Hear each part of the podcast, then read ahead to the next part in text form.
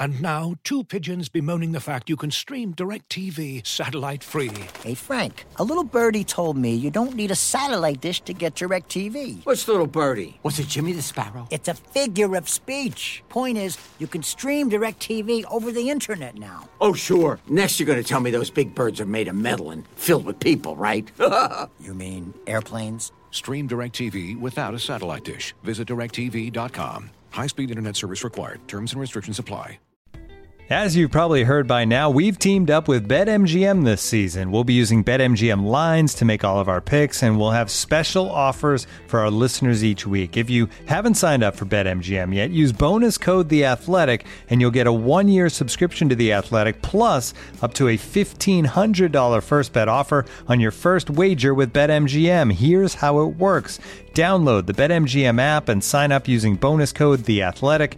Make your first deposit of at least $10. Place your first bet on any game and claim your voucher for a one year subscription to The Athletic. See BetMGM.com for terms. U.S. promotional offers not available in D.C., Mississippi, New York, Nevada, Ontario, or Puerto Rico. Gambling problem? Call 1-800-GAMBLER. Available in the U.S. Call 877-8-HOPE-NY or text HOPE-NY 467-369 in New York. Call 1-800-NEXT-STEP in Arizona. 1-800-327-5050 in Massachusetts. 1-800-BETS-OFF in Iowa. 1-800-270-7117 for confidential help in Michigan. 1-800-981-0023 in Puerto Rico. First bet offer for new customers only in partnership with Kansas Crossing Casino and Hotel.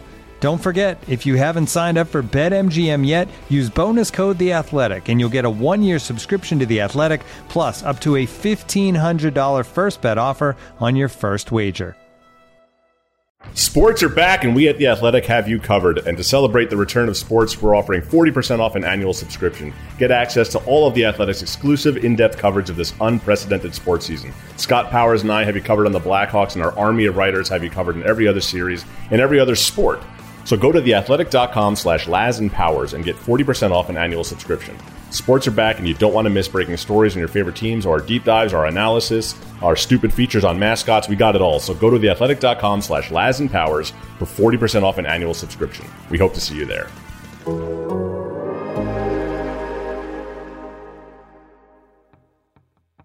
It's not about me. I'm only here for a minute, and I know that I can't fix it. I can help even just a little bit. Won't you let me try? Hello and welcome to the latest Laz and Powers podcast. I'm Mark Lazerus, joined by Scott Powers. We are both of the Athletic, but you know that. You've been listening for a while. And man, last night the Blackhawks won. Uh, I mean, it wasn't quite 17 seconds, but you score two goals in the last six minutes to pull out a playoff victory and put yourself on the brink of moving on to the round of 16. Like, like Scott told me on Slack yesterday, it's starting to feel like the playoffs a little bit. What do you think, Scott? Yeah, I like to see the time between that uh, that message and that next goal because it felt like it was within seconds. Like it just, it, you know, they tied the game up and that was sort of unexpected, and then they, they score again pretty quickly and go ahead, and that was unexpected. And uh, it wasn't 17 seconds, but it was uh, yeah, it was. It felt like playoff hockey. Like there was tension. Like the first two games, they were uh, decided. You know, so before the before the second period, almost. You know, like it was just it was so lopsided. This one finally had some tension, drama, and um, and the Blackhawks did what we've seen them do five years ago and plus. You know, so it was. Uh, and the fact that you had Toews and some of those guys involved, but yeah, it was it was a fun game. You know, I, I thought it was. Uh, I, hate so much special teams because it, it, just feels like it gets out of a rhythm, and it's all just kind of like, well, who's going to capitalize on special teams? And um, and obviously the Blackhawks were failing in that category, but it was it, it was nice that the uh, you know third period and the first were a little bit more five on five, and you felt like there was uh, you know some strategy being being played in there, and um, and again they're scoring goals. Like it's been an entertaining series. You know, I, I don't know how you know great it's been, but it's been it's been fun and competitive, and certainly ice has been been choppy and just crappy, and um, and playing that last game at night, and you know it's it's it's, it's certainly just yeah I feel it every morning after these late night games. just the uh, but uh, yeah, it was fun. It was it was it was playoff hockey. It, it, felt like that. How early did your daughter wake up this morning? I she so she woke up about. I went to sleep around one, and then she cried, and I went in there at 1.30, and then she fell back asleep, and then I uh, she got up again at five thirty. I'm just I'm a lighter sleeper than five thirty. So oh my god! And then when my wife got up like an hour later, she let me uh, she took over, and I went back to sleep. Yeah, I didn't get to bed till about two thirty. But my kids, we trained our kids because my wife and I were both working nights when the, my oldest was born, and so Yeah. her bedtime was just like midnight because that's when it was worked for us because we got home from work at like nine or ten o'clock. So her we, we wanted to see her, so her her bedtime was midnight, and it worked so well that we did that with our younger daughter, even though we weren't working nights anymore. And they sleep till eight a.m. like every day. At, at the earliest they get up is eight a.m. I'm telling you, you can train your kids to be night owls. Yeah, I know. If, if anyone has any uh, tips, please uh, please email me and or, or tweet at me, whatever. I could really use some uh, sleep advice lately with the child. She just she's not self soothing, and uh, yeah, she's a little bit too dependent. That's probably on us, but it's um, yeah. I guess I mean that's been nice too with the whole uh, the whole pandemic. The one uh, the one upside is being at home this entire time and spending so much time at, at home with the kid, but. Um, yeah, I, and I was going through the numbers about you know there's so much about the last change, and I was curious how Colliton was going to handle that. Um, and and it, it seemed more that he was trying to protect a few players, like the you know like David saw a lot of different lines, um, but he didn't see a lot of Strome, and uh, Boqvist didn't play the last uh, almost six six thirty of the game, and I felt like there was uh, you know he certainly tried to get that Kampf line in the, in the defensive zone, and um, uh, and so, but it was more of you know I think that Stromline really struggled, and the fact that he went with back with Kane with the Dach line was interesting. I thought he was really going to go back to what worked what worked in that in that first game. So I, I felt like there were some strategic moves that that worked out for them. Where um, ultimately the two five on five goals the Oilers scored, you know, it's one on uh, Kampf wins a face off, and then Highmore kind of knocks it back, and I think it's almost a face off like set play where they're trying to, to set him free, but he knocks the puck back, and I think it's part of it's because the ice is so bad that it becomes uh, it, it bounces and it ultimately ends up kind of a bang bang playing with Draisaitl. And the second one is you know it's right off Highmore's stick, and he turns it over, and it's another play where they capitalize on rebound. But other than that, though, the Oilers don't score a five on five goal.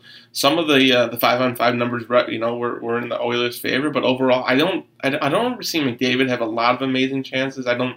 They didn't have a lot of transition plays. You know, Draisaitl uh, depends to one time, but uh, aside from that, there really weren't like a lot of chances where I can remember them having kind of like the, what they did in the, in the second game. Yeah, you know, the most remarkable thing to me was that Kirby Dach led all Blackhawks forwards with in ice time. He had uh, 23 minutes and 21 seconds. That's two more minutes than Jonathan Toews played. That's how much power play time he's getting, and uh, the, uh, being elevated to that second line. Jeremy Colliton has full trust in him now. Play both ends of the ice against anyone you want to put him out with. He was out there against McDavid, sometimes out there against Draisaitl a little bit. Uh, even with you know Kane on his wing, like they, they in any role they'll put him out there, and he was playing a ton of minutes. You know, like you said, Boqvist got dialed back considerably because he had to be protected. Kirby Dach has reached a point, at least in Jeremy Colliton's mind, where he doesn't need to be protected. And he's got four points in three games here. You know, all that hype that we saw from him, you know, that we were talking about him during phase three is really coming to fruition. All the stuff that we're not seeing out of Nylander and Strome, we're seeing out of Kirby Dach. He's he's really taking that next step. Yeah, even at five on five, Harry, he's uh, he's right behind Kane and DeBrincat, so that, that line certainly led the way. And um, that, that's you know, I, I was thinking about this the other day, just going back to that draft and just I remember writing the column about how this could be, you know, this is change, it can be altering one way or another, and um, yeah, the Blackhawks got this right, you know, like he just he, he's he's the real deal, and this is this is going to set them up. And um, I, I know that there were some people kind of hoping that they'd, uh, they'd lose this and get a chance at that first pick, but uh, I think this is even more, you know, this experience for Dach and showing what he can be. And I, and I don't know if the Hawks are going to win the cup, you know, but it's uh, this is this is all positive and. Um, him getting this experience against these players and you know playing in the situation, it is sort of like that second season. It's really, I, I think even for Boqvist, you know, despite kind of getting his ice time cut yesterday, I thought he played better, and you know the numbers were pretty favorable on him. And um, it's uh, these experiences matter, and you know if they win this series, I, it's something uh, I think they build upon. You know, I think it's um, you know right now it looks like it could be the Avalanche in, the, that next round, which could be a could be a tough tough going, but it's. Uh, I think there are a lot of positive Blackhawks are able to draw from this, regardless of how far they go. Yeah, I mean, going into this, once they announced the 2014 return to play protocol, I mean, it was a win-win. Either they were going to get at least two rounds of the uh, of playoff hockey, or you were going to have a chance at the number one pick. I mean, you, you couldn't go wrong here. And I know a lot of fans are thinking in the long term and they want to see that number one pick. They want that 12.5% chance. But chances are they're not going to win the lottery two years in a row. And they were going to be picking in the, in the, you know, 9, 10, 11, 12 range anyway. So if you have a chance to get at least two rounds of playoff hockey after almost three years of going without it, I don't see how you can be complaining right now if you're a Blackhawk. I wrote about it this morning uh, it, it, really feels like you can look at this roster and you can squint a little bit and you can see real, genuine hope on the horizon that it won't just be mediocre forever at best. You know, you start looking at Kirby Dach and Boqvist. You know that Mitchell's coming in. You have uh, P- uh, Suter is coming in, and he's you're getting kind of Kubalik hype. You got Kubalik. There's so much good young talent on this team, and then you see that Toews and Keith and Kane. They still got it when the when when the when the pressure's on and the matter and the moment matters. They're still great players you could start seeing how this team, you know, if they can figure out the flat cap, which is a huge if, you could start seeing how this team could put together a competitive team in the near future and not just be in that mushy middle forever. Yeah, I was sort of thinking about too, like I, the fact that Strome and Nylander have been disappointing. Like you, you sort of you need to figure that out, right? Like, what is what is Nylander's ceiling? Where does he go from there? Because I, I don't think you can go through another season. Uh, again, this is well ahead, but having him kind of bounce around and because because the Blackhawks, you know, coming into the series, you thought he that was going to be the line, and uh, and you know, just out of out of what happened last game, that Colliton had to go find something else, and that that the you know become such a great passer too. Like he's, it's it's really an area of his game where. I felt like you know, like he, he even helped set up that goal yesterday, and he, he's it's yeah. I, I don't know. I feel like they complement each other so well that that's a potential line for the future. Where if Dach's defending like that, um, you know, it's not as much of a liability with, with Strome out there. But they they need to get you know, like you can't be hiding Nylander and Strome, and you need those guys that have some kind of offensive presence, especially in a series like this where where there should have been some some open chances for them. I mean, ideally, you have you know this. We're not we're not in the 1980s and 90s anymore, where your third line is a checking line. You need three legitimate scoring lines, so you can have Strome and Nylander on the third line and still have that be an offensive minded line. You got your Kampf line with Carpenter to really lock things down in the fourth line. We've seen them getting the big minutes against the big guns in this series. So I, you know Nylander doesn't have to be a top six guy. Strome doesn't have to be a top six guy. And you think back to the Blackhawks in you know 2015, their third line was what it was Teravainen, uh, Vermette, and Sharp, right? I mean, those are all offensive minded guys. Sharp has a good two way game. Vermette has a two way game, but those are good offensive players. So I, you know, it's not inconceivable that Nylander can still be a productive player and be on that third line with Strome. We know Strome can produce, though he certainly produces better when he's got DeBrincat on his line. Uh, but you're right, DeBrincat has really become a good passer, and he's a good complement to Kane. Uh, so I, you, that line has a lot of potential. Kirby Dach is your number one center of the future, so he's your number two center of the present. Uh, Strome has kind of gotten bumped down that order a little bit. We saw it this year when he was getting wing uh, minutes on the wing because Colliton was trying to find a way to maximize him. Uh, but you need a scoring third line. That's what the Blackhawks have not had for three years. So if you can get a third line out of Nylander and Strome and Kajula or whoever, you know that's that's not a bad thing. But they have to prove that they can do it, and they have to prove they can do it in these big moments. And right now, Nylander in particular, Strome to a little uh, lesser degree, but still happening. Uh, they're not. They're just not performing to a playoff level. I think Pius Suter plays. I think he's a top nine guy who steps in there, and they certainly have Shaw coming back potentially next year. So, um, I, I, guess we'll see how it plays out with Strome's contract and Julius and some of those guys. And uh, I imagine Kubalik's very much a priority. And um, Crawford, I it, it, it, wasn't a huge talking point last night, but I thought he rebounded. I thought he, he made some huge saves. There were, uh, you know, on, on one of the earlier Oilers power plays before they scored, I, I, thought he had a he had a great great save right at the nets, and um, yeah, he gave them what they needed last night, and, and you know it was you know the Oilers are going to score their goals, I think, and the Blackhawks need to outscore them, but Crawford came up with some huge saves. Oh, he was great, and you know, you look at all three goals that Edmonton scored he had no chance on him. You know, Olli Maatta lost completely lost Draisaitl on the back door on the first one.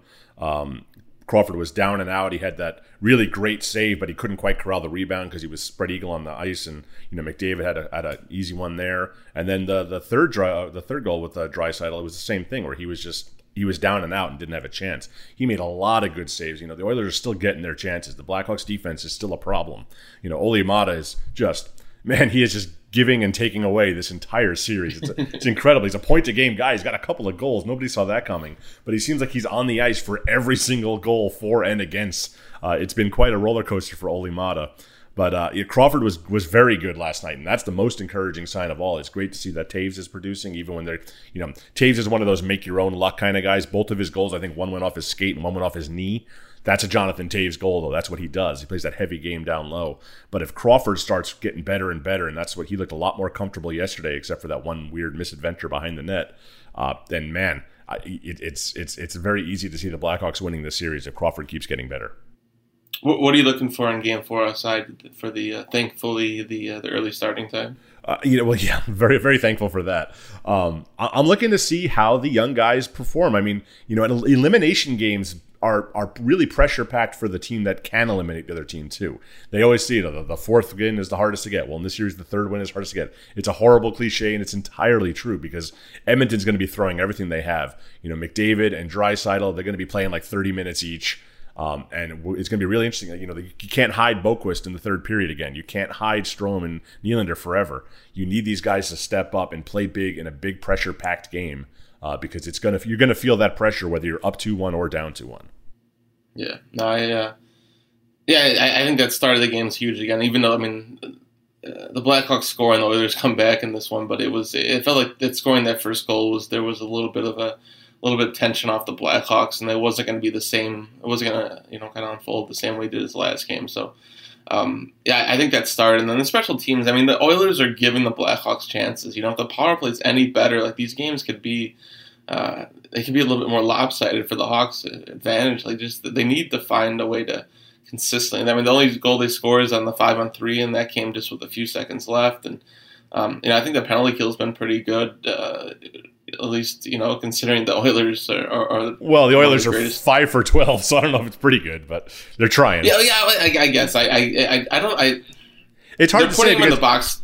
Well, it, it's hard to they're, say. They're going to the not, box a little too often, and, and yeah, and, and ultimately the numbers are going to add up. You know, like you give them too many chances, they're going to score. Well, that's just it. They're not actually playing that poorly on the penalty kill. They're playing a good aggressive kill, and it's just the Oilers are so freaking good that they they they make you pay anyway. It's almost impossible to stop them. Yeah, you need to. Yeah. Like the Blackhawks power play, yeah, the Blackhawks power play is is terrible. They're standing around, they're doing nothing, they're not moving, they're not shooting, they're around the perimeter, they're not setting up Kubalik, they're not taking advantage of Dach down low. The penalty kill is doing everything right and failing. The power play is doing everything wrong and failing. So they can fix the power play. I'm not sure that you can do anything about the Oilers power play though. Yeah, no, I agree. Um, yeah, I, I guess we could uh, I guess next time we're doing this, we could be doing this in the next round, which is, I guess, officially the playoffs then? This is the playoffs. These stats count as playoffs. I think the NHL kind of relented on that. They were so adamant early on that this did not, that it was a play in series, a qualifying series. It does not count.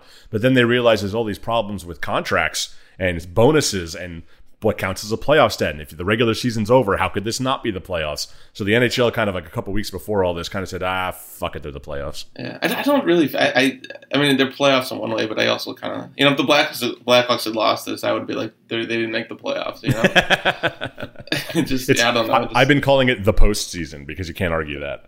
Yeah, there you go. You're a smart man, Mark Lazerus. yeah. uh, we'll uh, we'll continue to have uh, content on the Athletic. We'll have uh, Mark had his column up this morning, and we got some more analysis coming. And um, yeah, it'd be nice not to have to write at 1 a.m. So the, the earlier game time will be uh, advantageous for us. So yeah, it's, I'll, I'll tell you, it's been nice not having to write pluggers for first edition uh, for these late night games. Like, like I, it's so weird to have a late night game where I just don't do anything all day because it's like, well, I'm just gonna wait till the game starts. Hooray for the internet! uh, welcome to my life for many years. It's great. um, all right, well, rest up, and uh, yeah, we'll, uh, we'll we'll talk. Uh, I suppose next week again. Absolutely. See you there. All right. See you. Take care. I can help even just a little bit. Won't you let me try?